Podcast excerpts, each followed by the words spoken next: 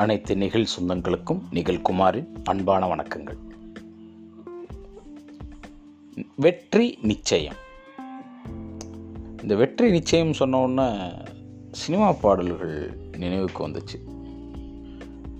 இப்போ ரீசண்டாக கூட ரஜினி அவர்கள் நடித்த, ரீசண்ட்னா சில நாட்களுக்கு முன்னாடி தான், வெற்றி நிச்சயம் இதுவே சத்தியம், கொள்கை வெல்வதே நான் கொண்ட லட்சியம் அப்படின்னு சொல்லி ஒரு பாட்டு வரும். முன்னாடி ஒரு பழைய பாடல் ஒன்று வந்தது. அந்த பாடல் தான் நான் இப்போ எடுத்துக்கலான்னு பார்க்குறேன்.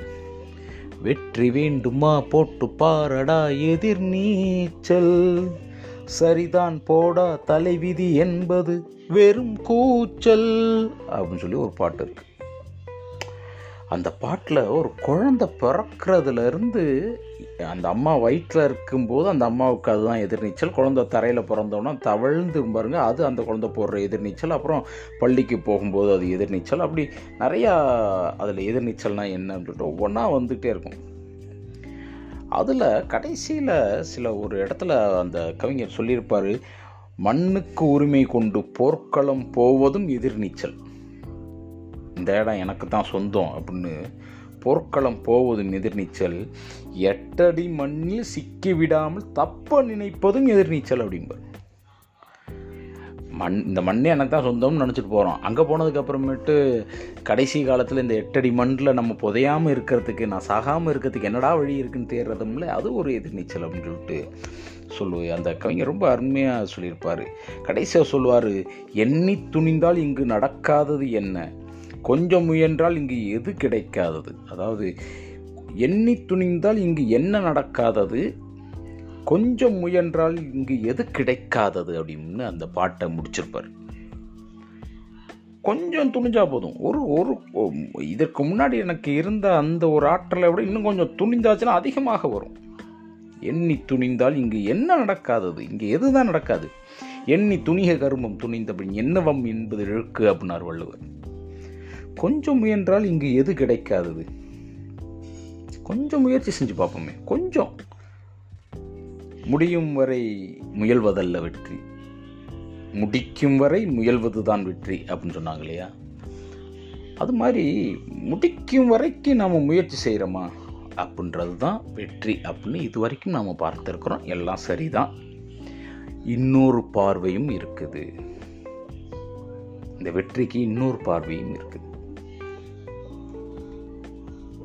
நம்ம என்ன நினைக்கிறோமோ, இந்த ஒரு ஒரு பெரிய இலக்கொண்ணை வச்சு அதை நோக்கி போய் அதை அடைகிறது மட்டும்தான் வெற்றி அப்படின்னு நினச்சிட்டு, அது வரைக்கும் இடையில வரக்கூடிய சின்ன சின்ன சந்தோஷங்களை, சின்ன சின்ன வெற்றிகளை நம்ம பார்க்கிறோமா, இல்லாட்டி அதை கவனிக்கிறோமா, அதை அங்கீகரிக்கிறோமா, அதை கொண்டாடுகிறோமா அப்படின்னு பார்த்தோம்னா இல்லை. அந்த பெரிய வெற்றி முக்கியம், அது இல்லைன்னு நம்ம சொல்லலை, ஆனால் அதை அடைவதற்கு முன்பாக பல சின்ன சின்ன வெற்றிகள் கிடைக்கும் நமக்கு, அதை நாம் கொண்டாடுகிறோமா. ஏன்னா சின்ன சின்ன வெற்றிகளை கொண்டாடும் பொழுது தான் உங்களால் பெரிய வெற்றியை ருசி பார்க்கவே முடியும். இல்லைன்னா இதுலேயே நீங்கள் என்ன ஆயிடுவீங்கன்னா மனம் தளர்ந்துருவீங்க.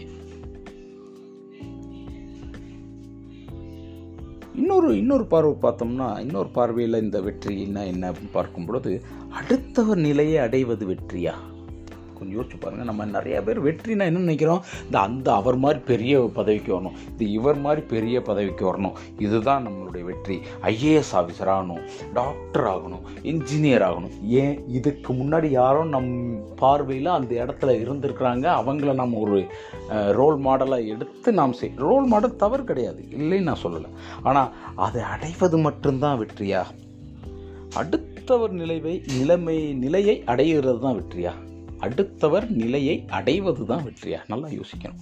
அவர் அந்த நிலையில் இருக்காருன்னா அதே மாதிரி நானும் வரணும், அதுதான் என் வெற்றியா, நான் என்ன யோசிக்கிறேன்னா அது வெற்றியாக இருக்கலாம், அது நான் சொன்ன மாதிரி சின்ன வெற்றி. அப்போ பெரிய வெற்றி எது, பெரிய வெற்றி எது தெரியுமா, நம் நிலையை நாம் உணர்வது தான் பெரிய வெற்றி. என் நிலை என்ன, என் நிலை என்ன, நான் எந்த இதில், ஏன் தெரியுமா என் நிலையை நான் உணரணும்னு சொல்கிறேன், என் நிலையை உணராமல் பெரிய நிலையை என்னால் அடையவே முடியாது. நம்ம பக்கத்தில் ஒரு பழமொழி சொல்லுவாங்க, முடவன் கொம்புத்தேனுக்கு ஆசைப்படலாமா அப்படின்னு. ஆசைப்படலாம். எப்போ முடவன், நான் முடவன் என்பது ஏற்றுக்கொண்டால் ஆசைப்படலாம். ஏன், அதை நான் உடனே அக்செப்ட் பண்ணிட்டேன். நான் என்னுடைய பிரச்சனை என்ன, என்னுடைய பலவீனம் என்ன அப்படின்றத நான் அக்செப்ட் பண்ணிட்டேன்னா அதுலேருந்து வெளியில் வருவதற்கான பாதையை நான் தேட ஆரம்பிச்சிருவேன். என்கிட்ட என்ன பலவீனம் இருக்குன்றதை நான் அக்செப்ட் பண்ணாத வரைக்கும் நான் அல்டர்னேட்டிவான இன்னொரு வழியை நான் தேட போவதே இல்லை. அதனால தான் சொன்னால் முடவன் கொம்புத்து எனக்கு ஆசைப்பட முடியாதுன்னு. அப்படிலாம் கிடையவே கிடையாது. இன்றைக்கி எவ்வளோ பேர் தீபா மாலிக் மாதிரியான எவ்வளோ பேர் வந்து சாதனையாளர்களாக மாற்றுத்திறனாளிகள் இருக்கிறாங்க. கொஞ்சம் யோசிச்சு பாருங்கள். அப்போ என்கிட்ட இருக்கக்கூடிய பலவீனம், நான் எந்த வகையில் நான் பலவீனனானவன் அப்படின்றத நான் தெரிஞ்சுக்கிட்டா கட்டாயமாக வெற்றி பாதையில் என்னால் முன்னேற முடியும். அது நான் என்கிட்ட என்ன பலவீனமே இல்லை அப்படின்னு நான் நினச்சிட்டேன்னா கட்டாயமாக எனக்கு முன்னால் இருக்கும் வெற்றி பாதை என்பது அடைப்பட்டோ இல்லாட்டி மிக தூரத்தில் இருக்கின்றது என்பதை நான் உணராமலோ இருக்கிறேன் அப்படின்னு. ஒரு ஒரு ஸ்கூலில் ஒரு ஆசிரியர் வந்து ஒரு மாணவர்கள்ட்ட மத்தியில் கேள்வி கேட்டார். ஏன்ப்பா இந்த பிரேக் வச்சுருக்கோம்ல எல்லா வண்டிகள்லையும், அந்த பிரேக் எதுக்குன்னு நீங்கள் நினைக்கிறீங்க அப்படின்னு கேட்டார். உன்னை மாணவர்கள் சொன்னாங்க.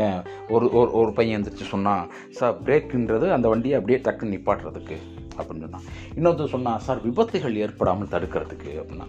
அப்புறம் இன்னொரு பையன் சொன்னான், சார் பிரேக் இருந்தால் தான் சார் வண்டியை ஓட்ட முடியும், பிரேக் இல்லைன்னா வண்டியை ஓட்ட முடியாதே அப்படின்னு சொன்னான். இப்படி அவங்கவுங்களுக்கு மனசுக்கு தோன்றலாம் சொன்னாங்க.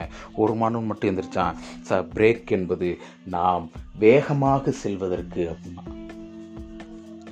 யோசிச்சு பாருங்கள், நாம் வேகமாக செல்வதற்கு தான் பிரேக் வேணும், மெதுவாக போகிறதுக்கு பிரேக் தேவையில்லை. என்கிட்ட பிரேக் இருக்குதுன்றதை நான் உணர்ந்திருக்கிறதுனால தான் என்னால் வேகமாகவே போக முடியுது. என்கிட்ட என்ன பலவீனம் என்பதை நான் தெரிந்து வைத்திருந்தால்தான் என் வாழ்க்கையில் நான் வேகமாக என் இலக்கு நோக்கி செல்ல முடியும்.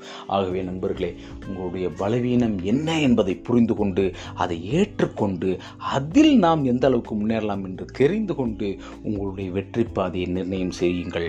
நன்றி, வணக்கம்.